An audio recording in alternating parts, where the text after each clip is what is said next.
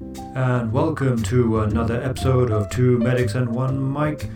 Your presenters are Imran Lasker and Thrusha Goodwardner. So, hello and welcome to another episode of the Two Medics podcast. My name is Dr. Lasker. I'm a consultant radiologist. Hi, I'm Thrusha Wardner. I'm a cardiology registrar subspecializing in intervention.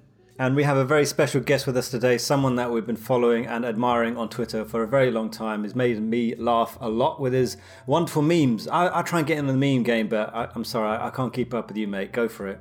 Well, lovely introduction. I'm Zach. I'm an acute med reg in London. I've got no special interests whatsoever. I tried to play it cool, but I've been waiting a, a long time for that Thrusha DM, and I'm just uh, I'm, I'm, happy to be here.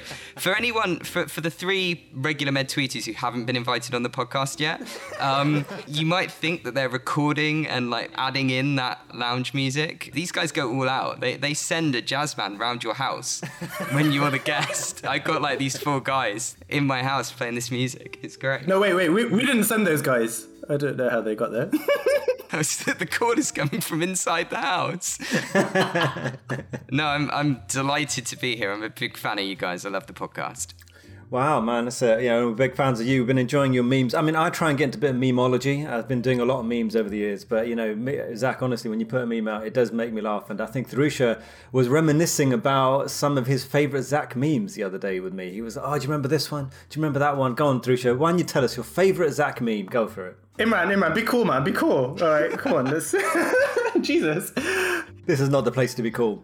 yeah, you can literally see me right now. Oh my god. So let's talk about the week or something. Come on. Okay, okay, fine, fine. So it's been an absolute.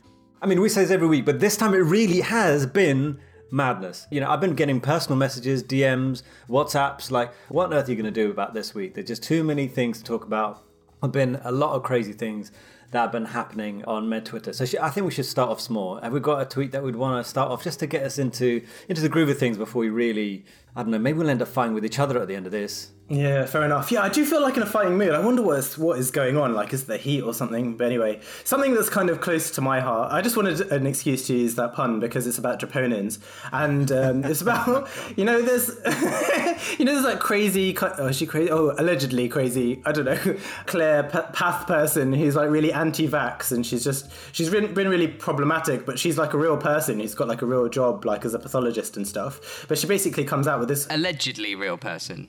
Yeah exactly. Oh my god. Well, like I've googled her and she exists, and there's although anyway, so she's like talking about kind of the Pfizer vaccine and myocarditis, and it's just bonkers to see like all these people replying. I mean, a lot of them were like you know names and bunch of numbers and stuff, but there were other like you know Maureen's and Karen's and Ken's and whatever, they're all talking about troponins, and I'm like, troponins are everywhere. There's so many troponins as it is, and all these other people about talking about troponins. Did you see any of that? I mean, what do you think about all that stuff? You know, the, maybe it's not so close to you guys, you know, troponins and stuff, but it, it hurts me when I see troponins everywhere.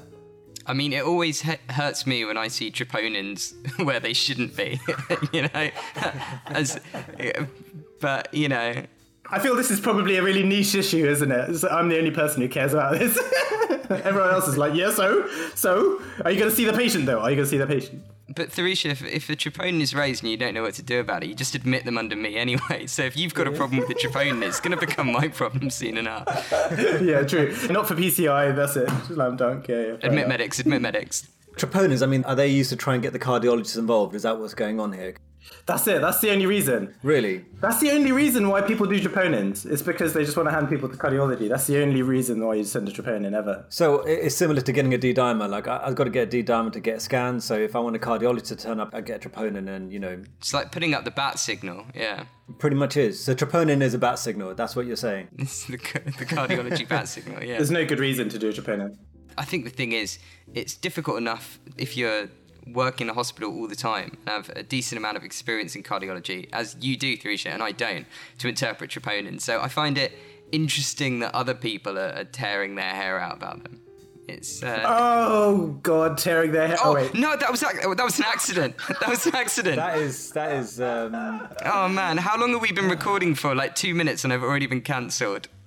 yeah, you really cussed me. I can't believe. You came after me. I think the reason why like it bothers me anyway is like it's just interesting because, or I guess maybe it's kind of like silos and stuff, and not being used to kind of seeing lay people talk about like medical things. But it kind of links on, I guess, to this other thread I saw by uh, Giles Yeo, the chap who's at Cambridge, and he he did this really interesting thread where he talked about this kind of culture very recently of kind of people going up against experts on their kind of specialist subjects and basically just using whatever they've seen on Facebook or whatever and just being like, you're wrong and whatever. And he was just talking about how, like, well, if I'm an expert in something, then my opinion is worth more than your opinion. When it comes to health, everyone's got an opinion, don't they? I mean, because it affects them so uh, personally. I keep mentioning my poor parents. I'm thankful I don't think they listen to this podcast, but um, you know, I've said that the Arnica would be the cure for everything for them if their next door neighbor told them so. And it's just everyone's got an opinion, whether it's valid or not. And I think this is just the world that we live in, where you know, just a little bit of knowledge is like almost a dangerous thing because you can put it out there on paper. And I think we were talking about not so long ago is that you can get memes these days of Mahatma Gandhi. Have you seen those ones? And they, they have a picture of Mahatma Gandhi and something written, and it's completely ridiculous. But because it's a meme with a picture, it feels like it's oh, this could be something he really said when actually he's got nothing to do with any of it, and it's just a ridiculous meme. And so I think this is a part of the danger of um, it sounds bad to say, but sometimes people having an opinion at all. Like when someone says, "Oh, I've made an educated decision about something," you know, like you kind of need to know a bit about something before you have an educated decision about something, don't you think? Before you can just jump run in and say, you know what? My opinion about troponins matters more than your opinion about troponins because I saw it on Facebook once. I think the internet and Google it can be really empowering that patients can have access to information, lay people can have access to information that was previously siloed, held up in ivory towers. And I think that's great. It's really democratizing and empowering. But the problem is it's so easy to mislead if the information is that widely available. It's so easy to misinterpret. And I just think it's so ironic, particularly in view of, I won't mention you know, last week's villain, this nurse in Trafalgar Square who was spreading all this information, what her son was saying made me realize actually our generation grew up with our parents telling us, "I'll oh, be careful with you know who you associate with online. They'll they'll manipulate you into thinking things that aren't true." And that's exactly what's happening to our parents' generation. you know, you, you, got sort of older people who are seeing things on, on social media and not being savvy about it, and, and just being misled into believing all sorts of lies about vaccines and doctors and healthcare and, and things that just aren't true. I mean, you know, back in the day, it used to be, well, I like to think anyway, that doctors had a bit of a, a, respect for them, or the medical profession in general, you know, people respected them. But do you think that by becoming more accessible on the internet, that comes with more disrespect? Does that make sense? And I think that kind of relates directly to a tweet. Did you see that one? Being more accessible often comes with disrespect. I really want to ring a bell whenever you guys do an excellent segue into into another tweet. It's it's masterful tweet. I've got. I've actually got one here. uh, that wasn't deliberate. We've, we, for some reason, got a bell in our living room. That's a, a very useful purpose for it. But so I've completely thrown off your flow now. You know, it's interesting. I mean, like, in trying to kind of be accessible, I think by leveling things out, right, and just kind of removing, like, hierarchy and paternalism. It depends on what we mean by disrespect, but I guess it's kind of apt for Twitter because a lot of the time I think a recurrent theme is where when people have like a different view to someone and people take that view very, very personally and almost like you're disagreeing with me, but that's almost like you're criticizing me. And perhaps sometimes those two things kind of seem to be quite linked that tweet that that person put wasn't actually medical. It's like a general thing. I know that feeling, like that feeling of like humbling yourself and opening yourself up and trying to kind of um, have a dialogue with someone. That was something that I found with the Twitter storm actually this week. Like you know, trying to kind of like explain stuff and then just having it kind of thrown back as you're twisting my words and this and that and whatever. And so it can be very very difficult.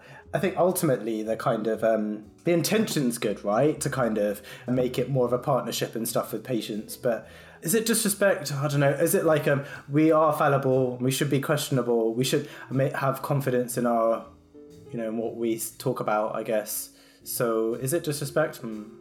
I don't know, but I mean, you wouldn't go to the bank manager and tell them, well, you know what, this is what I think should happen with my money, uh, you know, in terms of where you're going to save it and stuff. Like, yes, of course, you've got some autonomy about where you say, I mean, this is just me being Money Imran again, isn't it? I, sorry for bringing it into that. But like a solicitor, you go to a solicitor, right? You're not going to say, look, sorry, solicitor, you've got no idea what you're talking about. My next door neighbor told me that this is what I should do. And they'll be like, okay, like, that doesn't make any sense. You know, I feel like we're the only profession where we have to take that kind of um, criticism, don't you think? I think overall it's a good thing because I think having an unapproachable doctor leaves people at risk of abuse. It leaves people at risk of all manner of bad things that come about from having a person in a position of authority that cannot be challenged. And I think challenging authority, and this is another excellent segue into the events of this week. I think I think challenging authority and challenging hierarchies and challenging people in a position of authority in a way that isn't offensive or aggressive is important. And I do think doctors probably in the past maybe have had a little bit too much power over their patients. And overall, I think it's a good thing, but it probably does make life a lot more difficult for us than it would have been for colleagues 50 years ago. But I don't necessarily think that's wholly a bad thing. Uh, I guess, like they say, isn't it? With great power becomes great responsibility, right? So, to quote Spider Man, it's true. I mean, yeah, I guess there is the uh, possibility of abusing that power, or you know, obviously when you get you can get things wrong, and it can be a good thing that a patient or someone who isn't necessarily medical can challenge you. But then, um, to that effect, like, is it good to be called out for being sick sometimes? You know, if you're the one that's ill and then you end up having to take a lot of sick days, you're referring to a tweet where basically, I think we've we've since decided that that tweet can't have been real or is old or whatever. But it's basically an email that had been sent out where people were like, "Oh, you've taken a lot of sickness, and uh, we're going to report this to the training director." And there was lots of outrage. I remember seeing that again and again incessantly in my feed. This is why you have so many followers, mate, and this is why, like, you know, you're just. Uh, this is why you get paid the big bucks because you were like, "This is just big bucks." How much? How much money do you think Twitter's paying me? It's not like, yeah Phil Lee. Who funds you? Phil Lee comes around my house with like you know a ten pound uh, W H Smith book voucher once a month, and Russell Russell gets a twenty pound one. Yeah, that's how it works. Uh, you know, he's the big spender. No, but I, I, think the thing about that tweet, which apparently I read somewhere on Twitter, I can't remember where because I've not got a, a good memory for these things. Someone said they saw that exact same tweet last year. So I do wonder whether or not. And we're talking about the tweet that you said about this is the one about. Uh, someone being reported for having too much sick leave. That being said, I think that's another example, to do a reverse segue, where challenging people in positions of authority is important. Because if it is real, that someone jumped up in HR who's annoyed that they think too many people have gone off sick and wants to throw their weight around.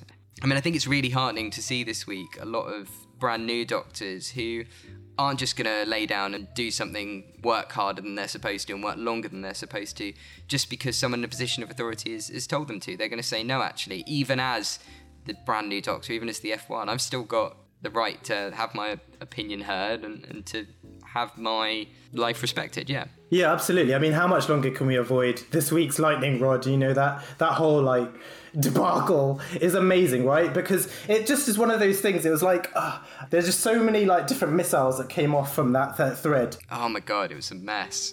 So we've got to be careful because the initial poster has deleted the tweet. Essentially, there was a junior doctor who's asked to come in earlier than the kind of um, the time that they're supposed to work on a, reg- a, fairly regular basis if things are busy. And I think the, there was an objection to that, understandably, I guess, like, well, these are outside of your paid hours and stuff. And then there was a response by someone who said, basically, I'm surprised and perplexed by that response, particularly by someone who's kind of new to the profession. And then it just kind of went off, right? It went off from there. Yeah, I mean, this is about the thing about med Twitter. You have you have your initial argument, right, and then you kind of almost predictably it will tangent quite quickly, and it will become about so many different things, and you don't know whether it's just these are the things that people are feeling underneath and they're bottling up, and they just want to talk about it, or you know, this is entirely related to the initial problem in the first place, and it's just I never noticed. Uh, you know what I mean? Like I don't know where to begin. I'm not convinced that it is related. I think med Twitter, the problem is that we're trapped in this constant state of argumentus interruptus. Like, we never really finish an argument because we move on to the next one because someone will be like, well, hang on, what about this? What about that? And we never really fully explore.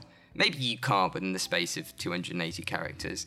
I think the more worrying thing is that it's just one big singularity, and every argument eventually comes back to whether or not we should be able to report each other to the GMC for being mean on Twitter. It's all one big singularity. It all leads back to that. And it's actually quite frustrating because I think there's a really interesting and very nuanced and reasonable debate to be had about working hours and how flexible we should be. I think part of the problem is that people turn it immediately into a straw man argument, which is creating this hypothetical F1 that I've never met on Twitter or in real life, who gets to five o'clock, throws their stethoscope at the boss, and storms off the ward. You know, that they're that inflexible. But actually, I think the argument has always been well, if I occasionally have to stay late, that's fine. I try and get my juniors home early occasionally so that it balances out. And if overall, on average, you're going home on time, you're coming in at the right time, and you're being paid the right amount, I think most people are happy with that. You know, no one's saying it has to be rigid. And that, I think, maybe again, is not something that you can express within one tweet or, or even one, one Twitter thread, or at least one that anybody's ever going to read. But I think the problem is that people saying that suddenly feel like someone's saying, oh, well, you're not professional or you're not going to get ahead in the profession. I don't think that's fair because I think that's how you gaslight people into doing more than they're paid for. Yeah, I mean, this is the whole idea of like professionalism. Like, what is professionalism? Is professionalism turning up early and then finishing late? Because uh, for me, anyway, uh, maybe because of the way I am and the nature of the job and the choices I've made, like, if someone's going to sit there and tell me that, oh, you know, they came in early and finished late every single day, I don't think that's something to be proud about. Like, there's something going on here. Like, either you're turning up for free or you're not very good at what you're doing. But then that gets glamorized. We kind of almost normalize that as being like the quintessential. This is how to make it somewhere. If you want to become good at something, you put a whole load of time that is not on the clock. And so I think with this one, I completely agree with everyone else. Like, you know, 10, 15 minutes, you got to hang about, you got to finish the last few things. And we're not saying that, you know, in the middle of an arrest, you're going to be like, oh, time's up, I've got to go. You know, like, you're reasonable. But to say that someone should come in a couple of hours early just because they're junior, just because they're new to the job, and that's actually normal. I think that should be challenged, you know. And I think Phil did a tweet not so long ago. When can we normalize, you know, turning up on time, going home on time, and uh, just having a life outside of work, which is actually a very unpopular idea for for everyone to think of when they think about a junior coming into work. True of like everything in Twitter though. Even if you take it like a step back, like this person is kind of saying this is not really something that I'm looking forward to for my job. Like they're due to start I think one of the issues that I certainly had was is that someone else from outside the profession, in a way, like kind of belittling it.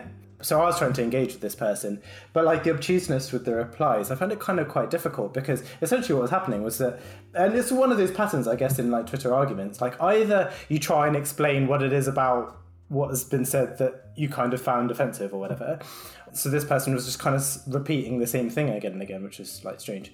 But then I found what happened was that then there were like loads of these kind of like subtweets, which were like, I wholly support that person for like the pylon. And it's like, and it kind of reminded me of like, you know, when you have like an argument with someone and there are loads of people watching and then they're all like thinking, they don't say anything. And then they meet you in the corridor afterwards being like, oh, you know, what you said there was really brave. It was just really, it had that kind of air to it, which I thought was really funny. I think it's troubling because I think, in fairness, that the person that we're talking about is not our typical med Twitter villain. It's somebody who seems to have done a lot of good and generally be a good egg, who I think on this occasion is wrong. That's my opinion. I think that's certainly what you guys, it's an opinion that's shared by you guys and quite a lot of people on Twitter in the community. And I think we should be able to have a reasonable discussion about that. And I think most people were having a reasonable discussion. Some med Twitter personalities are more prickly than others. Some of them maybe argue their case more passionately. More water cannony. yeah. allegedly, allegedly water cannony. And that's, I think, when the whole thread falls apart because you've got an argument with two people who maybe are not seeing eye to eye, who are both speaking at each other in a way that would probably be all right in person, but you lose so much communication on Twitter. And then boom, right on time, and in, as in every Twitter argument, someone wades in and brings the GMC into it, and all of a sudden the match is lit, and any chance of having a reasonable discussion about F1 working hours is gone. I just don't understand why someone would do that. We need more options, don't we? Because either it seems to be like a, either you GMC someone or you block them. There's nothing else you can really do. Those are your two options. Those are the two options. I feel like we need something else. I feel like uh, do you know what I was thinking about earlier though? When people say, "Oh, report you to the GMC," right? What are they thinking is the consequence of that? I mean, I think most people think of it as an idle threat, but what do you think the GMC are going to do? Are you thinking the GMC is the best person to re educate this doctor and train them to be better? No, no one believes that. Do they think the GMC are going to strike someone off because of something they said on Twitter? No. So what's the point? You're just trying to be mean. You know, because that's what we know. And we know the full extent. A GMC referral is not like, oh, I hope you get diarrhea for a week. It's a horrible, painful, drawn out process that has led to some people taking their lives. And I just can't believe anyone would would take that lightly. Do you know what I mean? Yeah, yeah, yeah. Diarrhea is no laughing matter. So we had that initial tweet, then we had someone come in who's not from the profession, but fair enough, that had an opinion about juniors in general turning up early. Mm, yeah. And then someone else came in who's allegedly had some trouble with the governing body already. Is that correct? And then, but I'm not saying that as what happened. But I found I noticed a lot of people were sort of taking jabs at that sort of personal issue that had happened for that person that had said, you know what, you should go to the GMC about that. It felt a bit unfair to me anyway, that someone who may have had trouble with the governing body can no longer have an opinion about the governing body or invoke that response, even though it was a bit sort of a bit of a crazy thing to say, because that person, It was just completely unreasonable. It trivializes it. yeah, it just I felt as though like there were people were just jumping on it. So like uh, first of all they're jumping on the GMC thing, then they were jumping on the person that had said it because of who they are and the things that allegedly may have happened in their past history, which I thought was a little bit sad. And then there was a bit of a racist factor that suddenly popped up. Did you see that? Like there was hmm. suddenly it kind of it went on the GMC thing. Like, okay, I can see where that's going. We've been down here before, and then suddenly there was that tangential thing. Like, oh, hang on, hang on. Where I didn't I Oh, didn't yeah, think it could go down racism, but it did. It, it just blew again. Every possible route. Every possible route. Yeah, so Yeah, what happened? How did that suddenly come about? What what happened? Uh, I think because like Keorde was kind of in the thread, and inexplicably, this other person decided to use an example of comparing how she was being treated, perhaps with if someone were to. Uh, use a similar example, but involve a black woman, and then uh, just it just got really kind of esoterical. Like it's a bit like I don't know. It felt like a little bit out there. Like what are we even talking about now? Like what planet? Yeah. Like, what planet are we? Like wh- where are we? Like I just don't even know anymore. Like uh, it was just mate, like the history of the cosmos. It was just really strange. Like it just got really weird really fast. And so and I replied being like, bro, like I didn't say bro, I didn't call her bro or sis. She didn't like that. I said. Black women, like literally, when you compare something to black women, if you're going to use them as an example, they are just like a horribly treated group, right? Just, and like, there's not, there's nothing really compared because, like, literally from the word go, everything's just stacked against them. But it's interesting that was used as the example as a discriminated against group because it kind of it shows that people like are aware that that happens, even though it doesn't get talked about that much. I guess it just seemed really weird to invoke that. And at that point, I said like, oh, I'm not sure if we're getting it. And, and like I've been replying and just thought I was helping, but obviously it's just making things worse. And uh, I replied being like, oh, I think we should probably just stop replying to each other. And then that's when I got blocked, and that was the end of it for me. But yeah, like so we've decided that the options now are GMC blocking or racism. I guess. Yeah, that's So, it. yeah. Or maybe it's re- report someone to the GMC and block them. If they block you on Twitter, that's equivalent to racism. I think it's just it's so complicated, and you know I'm really glad you had me on this week because obviously I'm as a white man I've got a lot of opinions on racism, and I'm going to sit here and lecture you both on them for the next half an hour. Now I think privilege can be really blinding. This is something that I learn a lot about from Twitter, from hearing other people's experiences. And I think it's one of the times that Twitter can actually be a really powerful learning tool is reading and thinking, actually, man, there are things that I hadn't even thought of that people go through. And we're all on a learning journey. I think it's just about saying, hang on a minute, if I start comparing my experiences to the centuries old, very complex history of racism, you're never going to have a good time. That's never going to end well. I think that's the point at which you turn off the app and go home, you know? Have you ever had trouble getting food from the chippy? Has that ever happened to you, Zach? Just getting some fish and chips. I'm so disappointed that Bella's broken because that is that is the best Imran segue.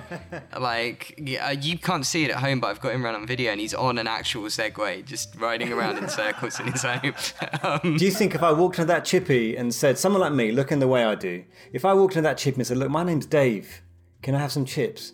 I'm Dave. That's my name. Can you? Would that help me? Do you think like I've kind of tried to put in two things together here? But first of all, we had that problem with the chippy. Go on. What happened? Yeah, there? yeah. So um, this is where a colleague who was in Wales was trying to get some chips, and basically they weren't serving her, and they were serving white people, and they were kind of implying, I think, that they weren't open or something, but then openly serving other people. So it was that, and there, that tweet, and then there were loads of people kind of replying, being like, "Oh, in Wales though, does that happen?" Like this kind of weird, which again I think is There's no racism in Wales. yeah, exactly. who, who knew? Again, interestingly, because it's just like people saying stuff, and it's just like, you know, if someone's giving you their experience, if you don't agree, if, like just like just move on, just keep scrolling or whatever. But like people being like, oh, I'm not sure, like it's just all- that kind of weird apologism. But also, Imran is referring to there was a news article about uh, the Bristol Royal Infirmary where they were telling staff to more Western names. Zach, have you been, ever been asked to change your name just to? Why did you invite me? Why did you bring me here? Like, this is just. I would- is it not short for zucchini? Yeah, it know. actually. No. I think what I'm gonna do for the next bit, I'm not gonna say anything. Uh, Fred, you're just gonna retweet us, yeah. No, yeah, I'm just going to retweet you guys because I think the biggest problem on Twitter now is people who've had no lived experience commenting on things like that. So I can say, as a white man with a one syllable name, that's not something I've experienced of. You're a good guy. You're a good egg. Um, Imran, have you? That is actually the right attitude to take. And actually, there was a recent Twitter space that we turned up to. Do you remember through? So, the Tuesday evening, I think Xander did that Twitter space. We got involved because we thought, you know, it'd be great to sort of just listen to people. And then we are trying to get things going, trying to get people talking. And it took a direction that I personally wasn't expecting. I didn't know that it was a space for what it became. And actually, it was a lot about being a person of color, more specifically black, and uh, your experiences of being black in the health profession. And I realized that this is not a place for me to be really talking because there's nothing I can really say to really relate to this per se. Like, yes, I am a person of color, but there, it seems to me that there is a different experience in being a black person in life in general and in the health profession. And in that situation, there's no need for me to talk. It's just better for me to listen and understand, or just know that there is a lot of hurt and there's a lot of pain out there. And um, Zach, I think you've got a good attitude when it comes to that, where you felt as though, yeah, okay, fine. This is not probably not my forum, but I think it's an important place to really listen to. And I don't know, Thrush, if you remember, you may not remember this, but back in Australia, we talked about a few times being in Australia during our elective. I think I was very oblivious to a lot of racism when I was younger, growing up, and I guess I lived in a nice-ish neighbourhood and things. And um, and being Londoner, uh, y- yes, you do get some racing, but it wasn't so much. And it wasn't until we got to Australia that I started to feel a lot of it. Like I started feeling a lot of it. And it wasn't until one evening, actually, we tried to go into a club. Do you remember this, Thrusha? And there's a bouncer in the front. We got there and he said, and he goes, well, he just stopped us with hand, hand in front. He goes, sorry, you need to stop. And we're like, okay. And goes, the club's full, mate. And I was like, oh, what do you mean? He goes, the club's full. And we all looked at that. And I was really nice. Like, yeah, yeah, yeah, dude, the club's full. And I don't know whether Thrusha, maybe he got really angry. I can't remember. He does that a lot. But um, he, um, someone said he's being racist. And I was like, no, nah, I can't. He's saying the club's full. And then, yeah, a whole load of white people were getting allowed into the club. And I was like, oh, right. And I just didn't expect it. Uh, it's not the, quite the same thing as trying to get a chippy. I think that would that would hurt my feelings a lot more. I mean, you know, I wanted to get. Wanted Did you want to go to the club, or was it was it one of those like, oh, dragging out clubbing? I just want to get a kebab and go home. Was it? Was it that? that that's so awful. I can't imagine what that's like, dude. That's just being there in that situation, it being so blatant. Like that, that must just hit you really in a really horrible place. Yeah, I mean, I often joke that like I I don't really think of myself as a brown person until something happens. I think I've mentioned this to you and personally, Thrusha, but I remember we went out to watch Wicked, the play, and my wife and I were walking outside, and someone from a pub literally threw an ice cube at my wife's head, who wears a headscarf, by the way. And I was just like, you know, these are one of those situations where I could lose this, you know, and I could go in that pub and find out who it was and have a massive fight. But my dad always told me that he was always like, listen, Imran, if you ever get into a situation of a fight or anything like that, remember you've always got more to lose than the person you're fighting. And then I kind of always remember that. And every time I was like, actually, you know what? I'm a doctor. I've got a family. I've got this. I'm not going to get into a fight in the middle of a pub because someone threw an ice cube at my wife's head. Thankfully, she was pretty calm about it and we just walked on.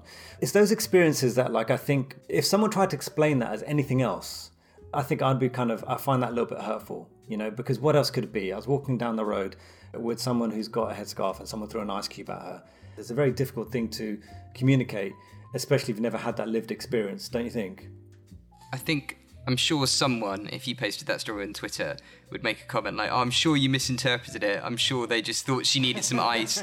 Because there's always someone in these threads, isn't there? He's trying to explain it away, whether it's sexism or racism, or saying, oh, you've misinterpreted it. And um, there were people like that for Tasneem's tweet where they were saying, you know, oh, maybe it was too early for the takeaway, or maybe you had to order it in advance, or, you know, may- maybe it was an Illuminati chip shop and you had to give them the secret handshake. But there's always something. And I just think, just believe people when they're telling you that racism exists. Yeah, that's the thing. Like, uh, you know, the Bristol thing, coming back to that one, the answer to the issue, what was the issue again? They were going to say, okay, look, we admit there's been a problem. We're going to have another resilience meeting. Is that what it was? No, it's going to be some sort of diversity Nobody wants module. that.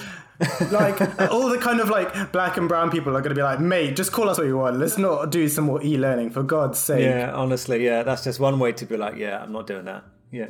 Who is to do the e-learning? Who is to come to the meeting? Is it? Who, do you, I don't even know. I don't even understand how that would work. Yeah. Did you? Uh, so Imran, have you ever got, had your name changed, or do they do that? Have you? Has that ever happened to you? Uh, no, I think I mean no, I think just the pronunciation of it, I suppose like Imran to Imran is fine. Like I don't really care. I mean I, I don't I kind of anglicize my name anyway because I, I see myself as more of a Brit than a Bengali. You know, and even like my surname's Lasker, but uh, if you went back to Bangla, it should actually be Loshkor, which is with an sh. But like, come on, man, life's too short to worry about that kind of thing. It just got slightly lost in translation.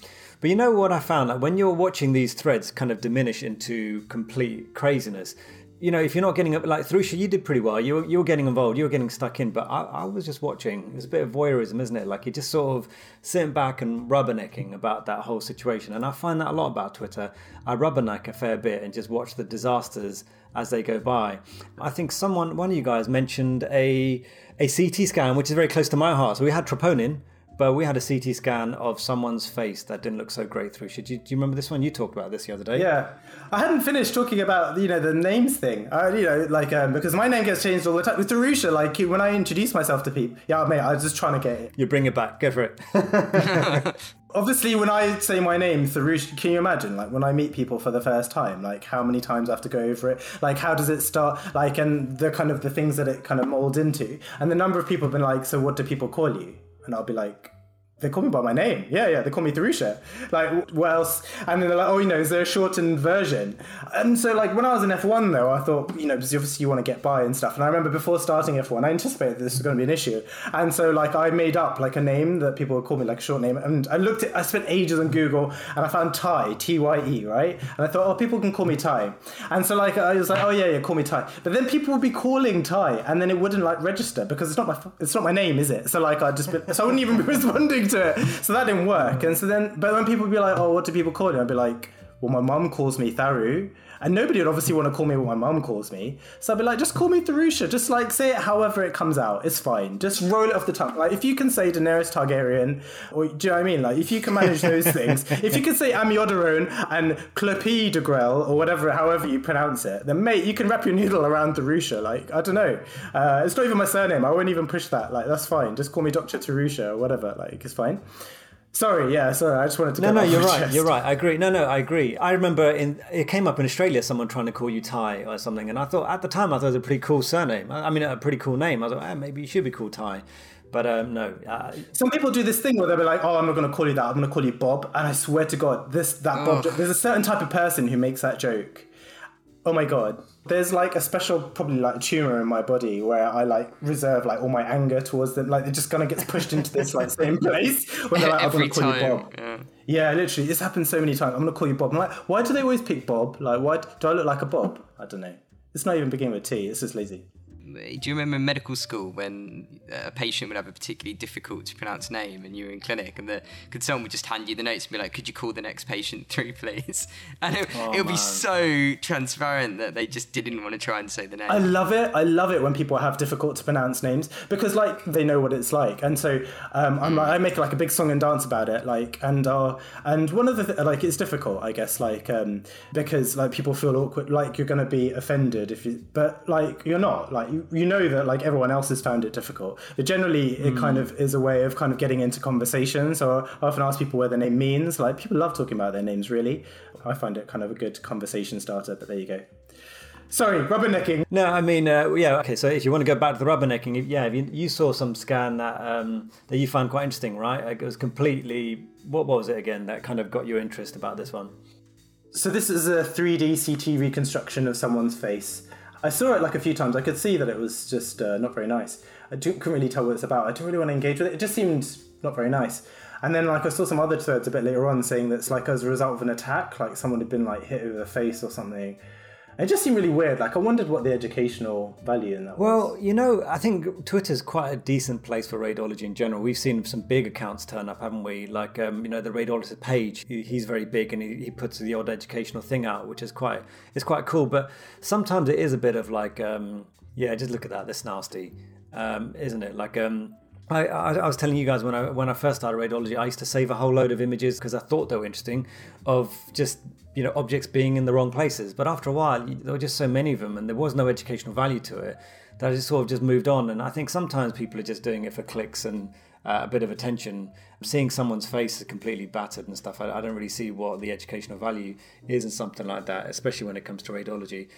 When you say uh, objects in the wrong places, I just had this image that you had like a coffee table book of like socks in the in the cutlery drawer, and you know, just uh, you know, uh, An X-ray of that, yeah. it's not quite right. Oh, yeah, exactly, like you know, shoes in the kettle, like you know, just just just objects in the wrong places. but I, uh, I think you're referring to something slightly different. Yeah. I Like people put kind of interesting echoes and stuff, and I think sometimes it can be. There is stuff that I, I swear I have learned off Twitter. Like um, there was a particular technique for angiography which I, I learned off Twitter, like it because it's so rare. Uh, but the thing is, is that like some stuff just seems really gratuitous. Like I remember not long ago there was this kind of video of this guy who'd been shot, I think with a shotgun in the chest, and his chest was open, and they were like, "Oh look, Oh, like you can see his lung." It's so gross. There's no learning objective there. Exactly. Have you seen those ones where people have uh, like a photo of their feet in Crocs, which is first of all, you know, alarm bells. I hate Crocs. Don't wear Crocs. Terrible things to wear. and, and they and they take a photo and put it online. But then they've also got someone else's blood all over it, which is soaked onto their socks, and that just makes. Oh. I'm not one who likes you know blood anyway. And then you got Crocs and blood and a photo on my timeline. There's all like just no, just no. But I just find that kind of stuff really nasty. I just don't, you know, what are you trying to tell me here beyond the fact that you've got Crocs and you've got blood on them? You made them look better or worse? I don't know. Yeah, I just find that really nasty. I just, uh, yeah, I think like sometimes when people try and go for educational value, I'm not sure there is an educational value beyond just trying to, um, I don't know, go a bit, go a bit viral or something. Um, there was something that turned up. Did you see that kind of?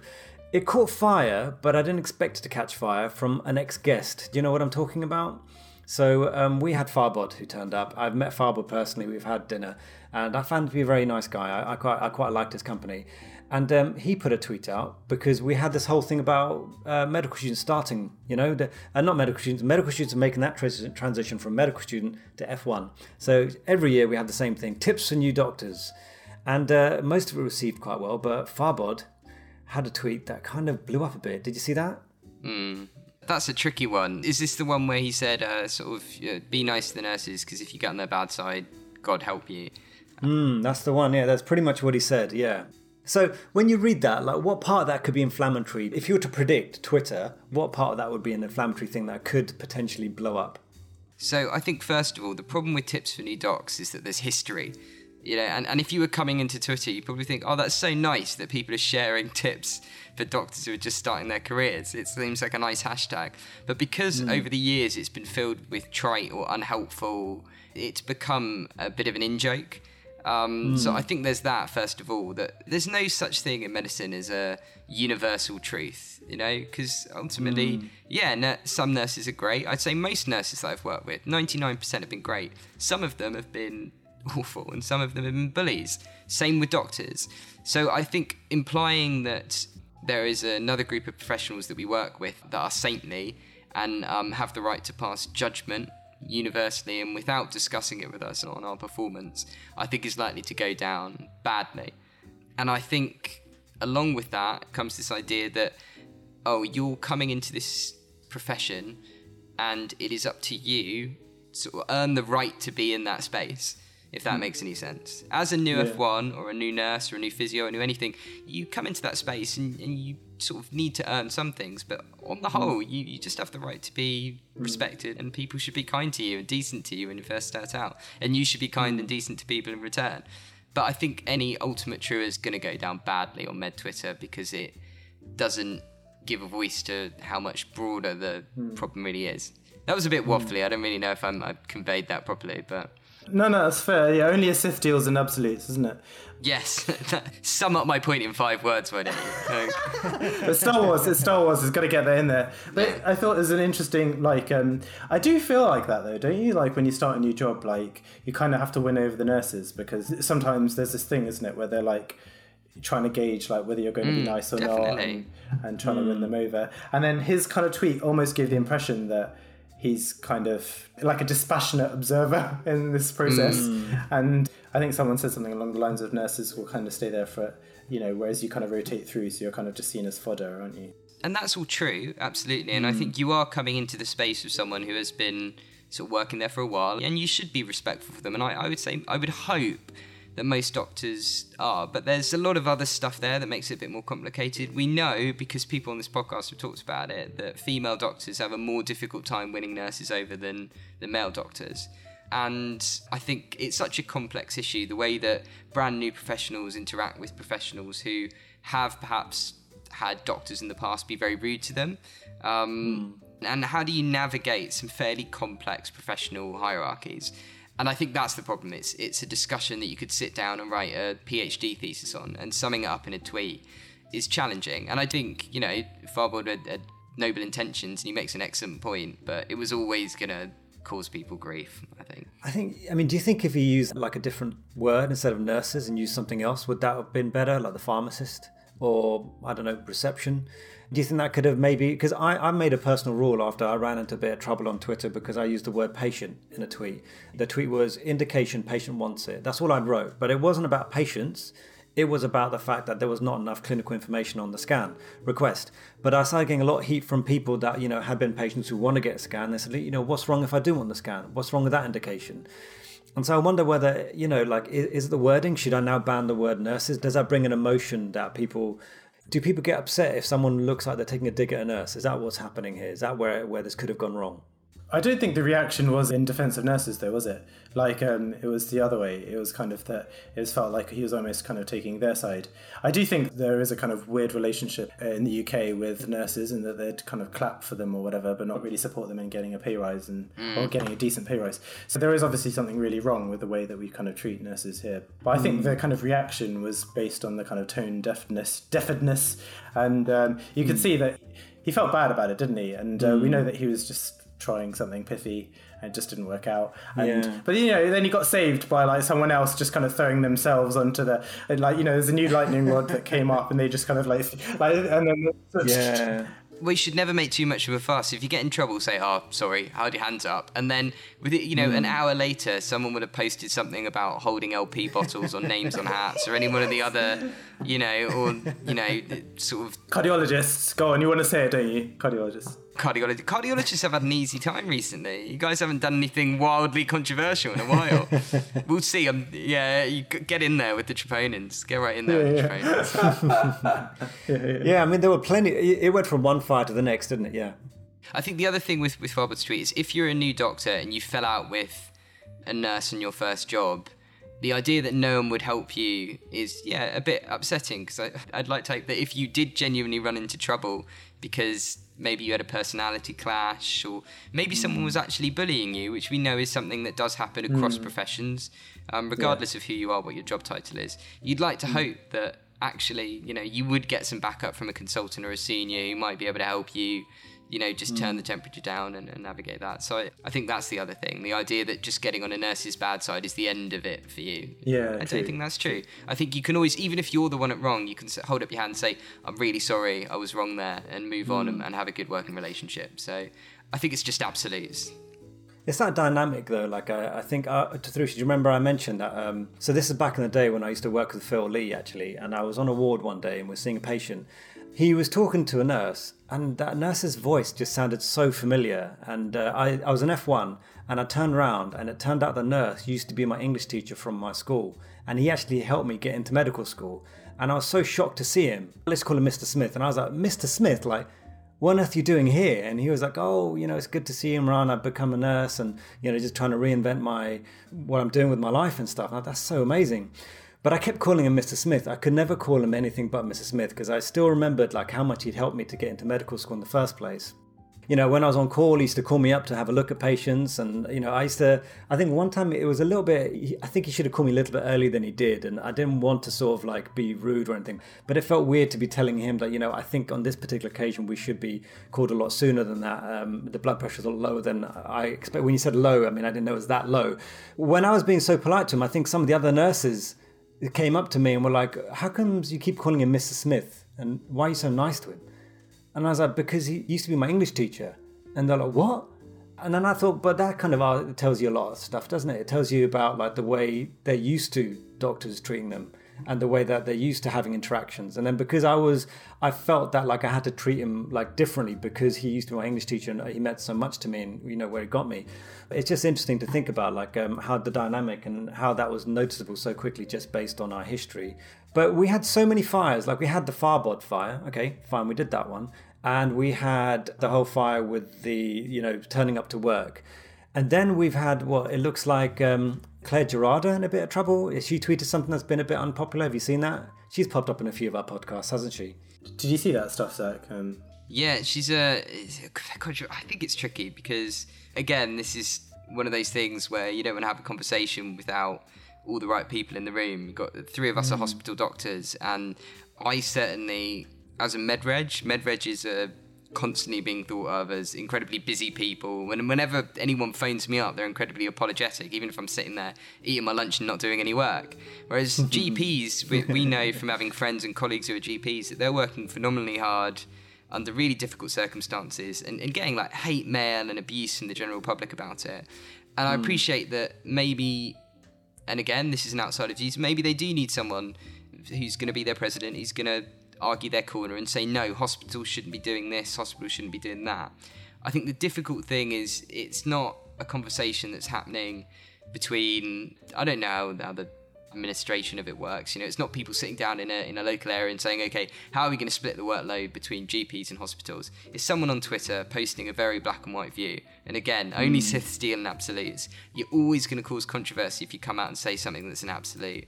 And actually, a lot of hmm. people on that thread were patients saying, actually, I prefer to have some of this stuff done by my GP. It's easier for me.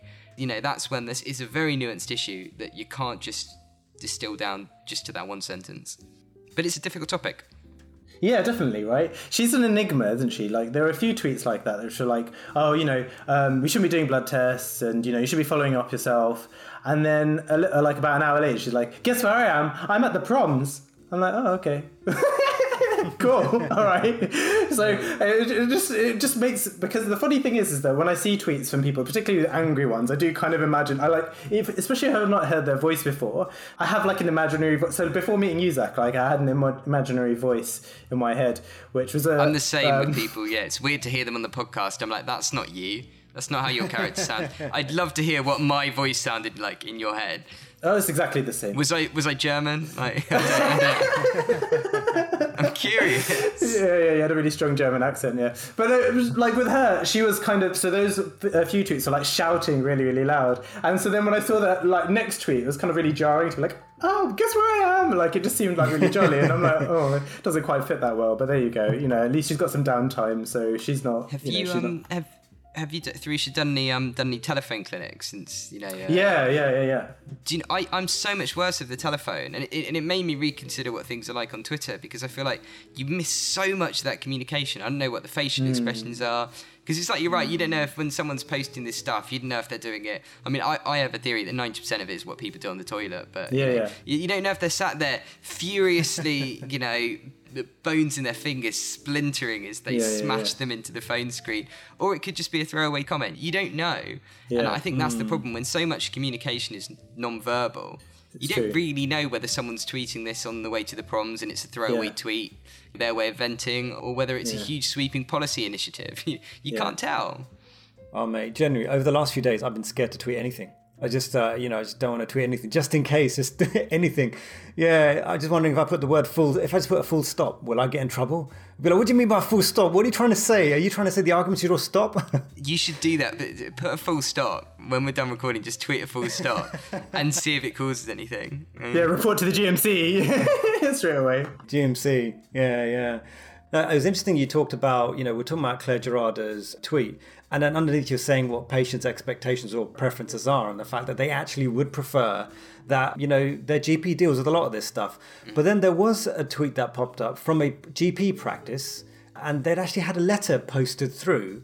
Uh, I think it was orderly GP practice, and they had a letter posted through to them, anonymous, of course, because you know you don't want to be um, called out. Said when GPs come out of hiding and start giving people the service they deserve and have paid for? Question mark. It was just like where do you even start with a you know first of all i thought that was a meme. When i saw it i thought oh this is another zach meme. Here we go. This doesn't look real.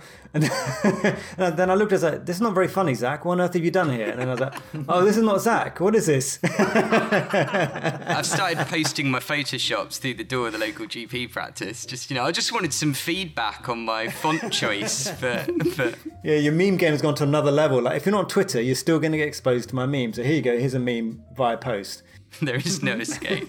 Wherever you go, I will find you. But this was a bad one, wasn't it? Like it's quite heartbreaking, isn't Awful, it, for a GP practice to be working like this, as hard as this, to get something like that come through. Inaccurate in so many ways. So many things are just like you know. Yes, we do pay taxes. We pay tax for lots of different reasons. We pay for the roads. We pay for the army. We pay for you know. You said the royal family as well. You know, there's so many things we pay taxes for. And you know, I think we get a pretty good deal considering what we're paying to get such a good service, the NHS, which is free. You try and see any of these GPs in a, down Harley Street or any of these other places in the private practice, it'll cost you an arm and a leg. Uh, just the fact that yeah, fine, you have to wait a bit, but you see them for free. but I think it's you're right. You know, I mean, you can go and you can pay your taxes, and you can get CT scan reported by Imran, and you can get you can get PCI done by Euthanasia, and and they throw in Prince Andrew for free. You know, it's I think that's a pretty good deal, all things considered. Yeah, it is an amazing service, right? Don't you think? Like, as in, you could literally be, I don't know, like have no assets, nothing, and then just have a heart attack and near somewhere near Harefield, and then end up going to one of the top places in the country to have your MI dealt with. I just find the when you really think about what the NHS gives the population, it's absolutely incredible. Like, it just blows my mind that anyone could be unhappy with it. Yeah, I know it's not perfect. Yeah, things take a little bit of time. But the fact that you're getting treated for free, it just blows my mind. It's an amazing, an amazing service. Anyway, um, yeah, just flying the flag.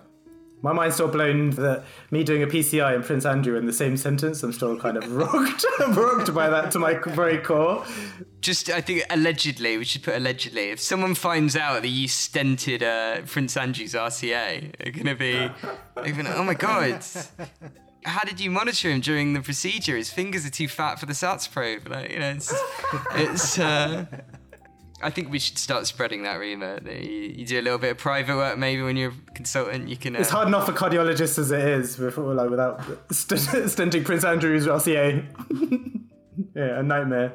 I, I did try and throw you th- in it, Tharusha. I was getting a bit of a bit of a joke about the whole Mystique thing, not knowing Mystique, and I just wrote something like, "Oh, Tharusha hates dolphins." Oh, you're pretending it's a joke now. pretending it's a joke. You didn't know who they were. I know who Mystique are. Of course, I know who they are. But I, yeah, I think on one of them I, I wrote something like, "Yeah, Tharusha hates dolphins," and nothing happened. yeah, I saw that. Yeah. Come on, man. I'm not- the man hates dolphins. No, he doesn't. But you know, I tried. do you remember when uh, when Mehul said, said that he didn't like Celeros, and that that was it for him? Yeah.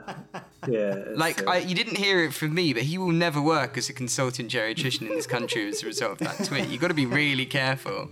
Oh, I really don't like Celeros either, actually. I don't like Celeros either. Oh, that's it. That's it. But I'm untouchable. I'm like Obi Wan. If you strike me down, I will come back. No, now you've said that, you're going to be doing heart failure clinic forever. No intervention for you. I hope you like up titrating bumetanide. That's oh. all that's left. Oh, I mean, it's a very important side of cardiology.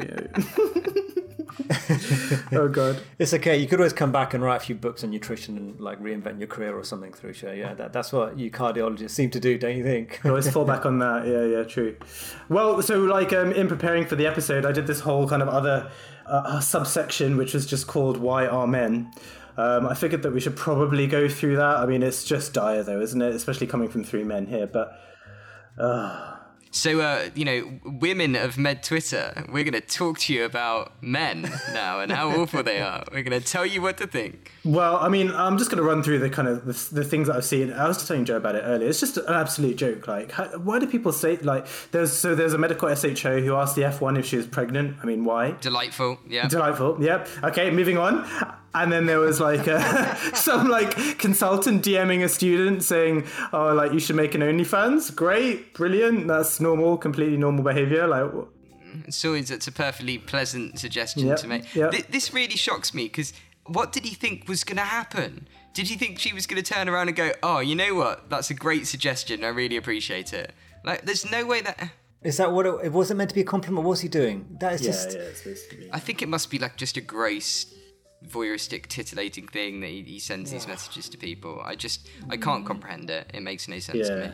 And then there was the whole like big deal that obviously is now just you know, but it seemed like such a big deal at the time. You know, the one where someone tweeted about um, women being able to ask for other women to examine them. Can you remember that? That feel, that that feels like it was like a year ago. That was this week. That was this week. But so much stuff has happened that feels like ages ago. You like we've aged. We're like.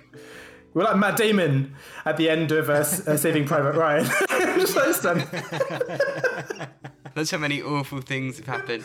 That was um that was and, and again I feel like the recurring theme in this episode is seems to be you know people uh, you know not having the right people in the room for the conversation.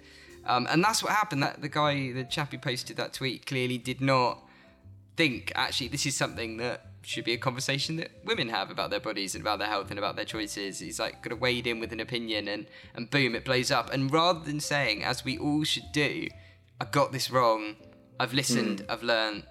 End of story. People keep Yeah. digging in. No one on hmm. Twitter this week was able to just back down. Zach, I think that was a very generous way of saying digging in. Because like literally, were like there was stuff about like there being like patience with him, like telling him stuff. I think that there was all sorts of stuff that I see that I, I could not understand, and the only thing I can think of was that he was actually just completely losing the plot and trying to save face. And I don't know. As I said, my mum always used to say, "You never know what's going on behind someone's front door, and you never know what's going on behind someone's Twitter account."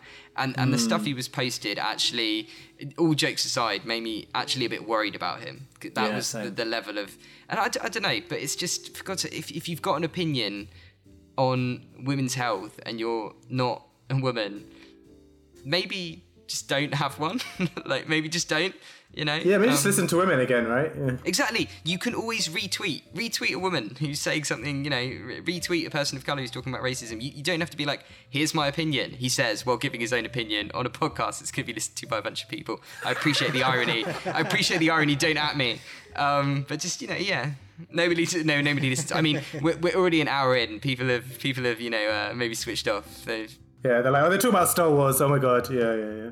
I completely echo what you said. I mean, I, I do worry about the guy, and his I, I did try and check on him, and he, he's he's gone, isn't he? He's gone, um, yeah. Closed down his account.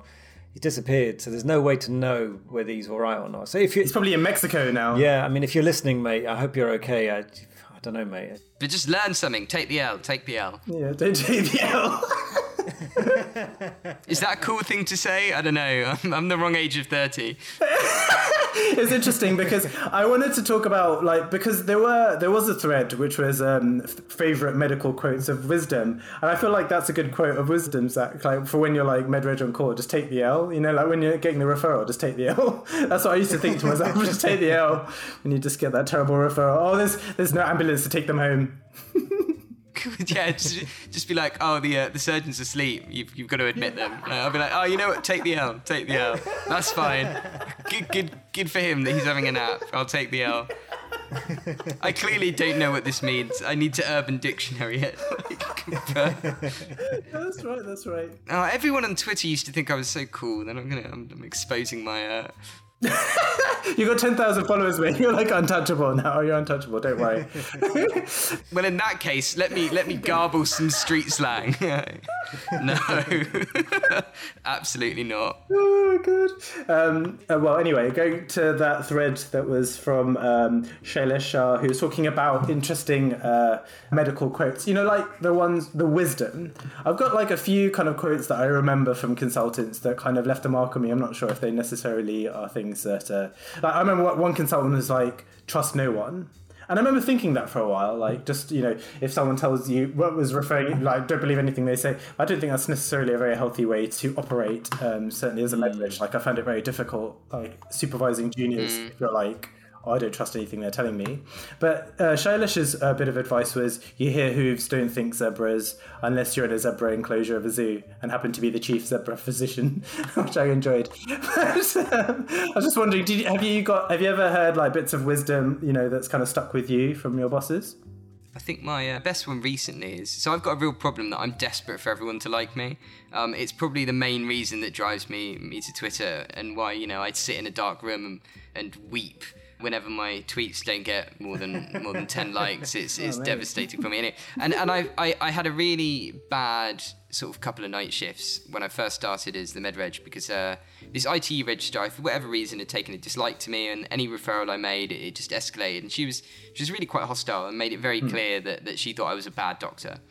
But did you say, do you know who I am? I've got 10,000 followers on Twitter. Do you want to just do you think rethink that? This, this was two years ago, and he had I had like 500 followers. There was nothing I could do. I was powerless. I was, you know, I was an ordinary mere mortal. No, but one of the um one of the consultants took me aside. Um, you know, at the end of that she said like, you know, you can't go through your career without pissing a fair few people off, and some people are just going to straight up not like you for no reason. You just got to deal with it. You can't let that affect the way that you feel. You can't let that affect the way that you you think about yourself. And I, I just think that that you know you, you can't make everyone like you is something that people tell me a lot and something that I've still not accepted. um, I'm still I'm still like no, but what if I did this? Then maybe everyone would. It is. But I think that's something that for me, as someone who's really desperate for other people's approval, at baseline, that's something that certainly stuck with me. Not as a Yeah. universal piece of advice, but as something that I need to bear in mind. I've I've got one bit of advice that I saw really recently on Twitter. But Imran, have you have you got something from uh, your training that's kind of stuck with you? I don't know, mate. I mean, there's a rule that I live by, and I well, I live most things by, and I think someone did. T- maybe it was a consultant. Someone said, and I've kind of taken it probably a bit too seriously. Is like choose a path of least resistance, mate. It's just a lot less hassle. And Yeah. um, I feel like that's pretty much what I do these days. I mean, you know, like uh, referrals come in, and someone's going to give me a lot of grief. It's like, well, all right, you clearly think what you think, and there's not really much I can do about it. So, and this is what we're talking about. Like, you know, you, Tharusha, when you said, you know, don't trust anyone. Like, I have to trust you guys. I have to trust someone that they know what they're doing because I'm not going to go out of the department. God forbid, out of my dark room, go find that patient and palpate the abdomen myself and say, you know what? there is no pain in this abdomen. I don't know what you're talking about. I've got to take you for your face value and say, all right, you, if that's what you think, then we'll just go ahead and do the scan. Imagine if you did that though. Imagine if you did that. You know what? Actually, I was working with this mate of mine, and he had quite the temper. And um, I remember there was this other guy. There, was- I think it was similar. Like you know, sometimes you just you don't you're not getting the same vibe as someone else. So this person who's doing the referral was an ED reg or something, and you know he was just a fiery person anyway. I think got two or three referrals, and the scans were normal.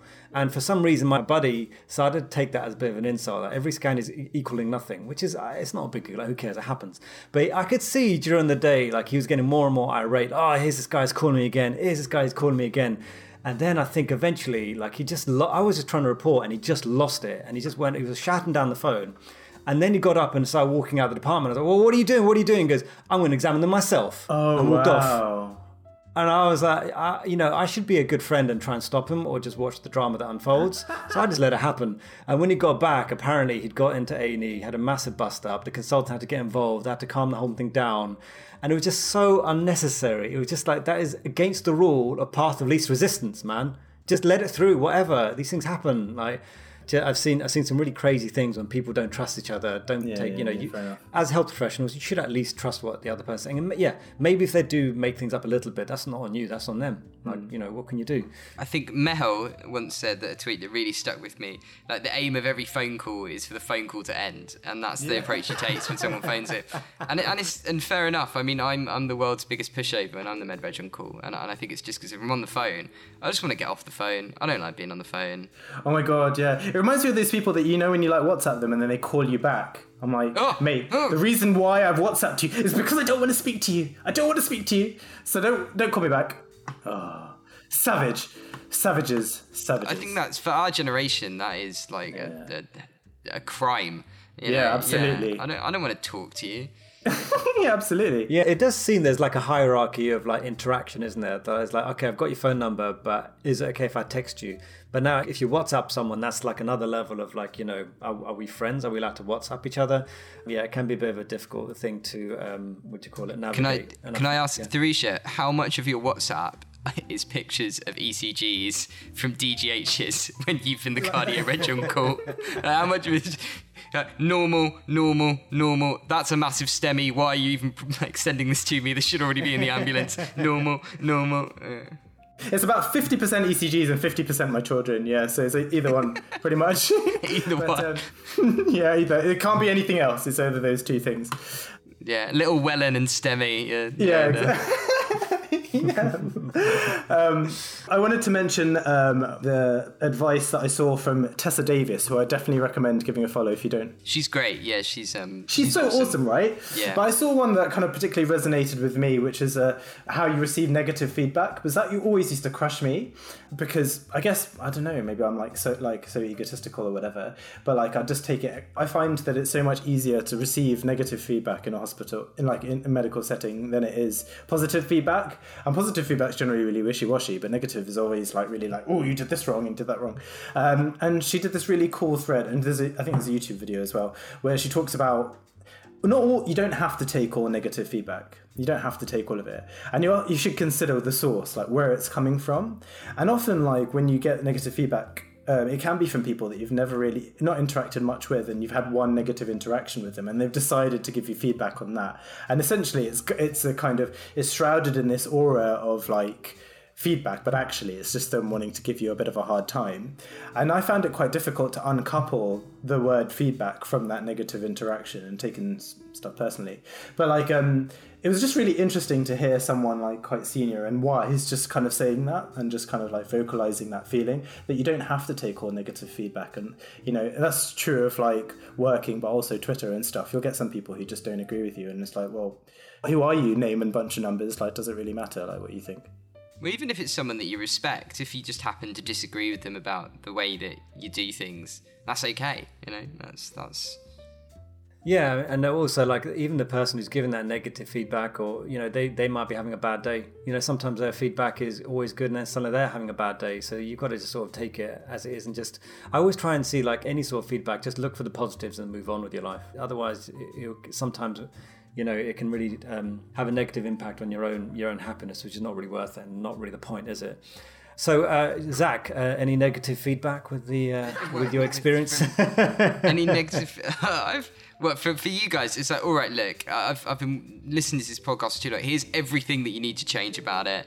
Uh, Oh, and I, I expect this to be different. No, not at all. I think the one thing that we should say, just because of the week that it is, is you know, um, shout out to uh, every new doctor who started this week. Yeah. Who uh, you know, you don't need to take all those tips for new docs on board because a lot of them are nonsense. But hopefully, you're having a good time and hopefully, I mean, look, three of us here like being a doctor enough that we're willing to not only invest a lot of time talking about it online, but then to, you know, invest an hour and a half tonight in talking about talking about it online.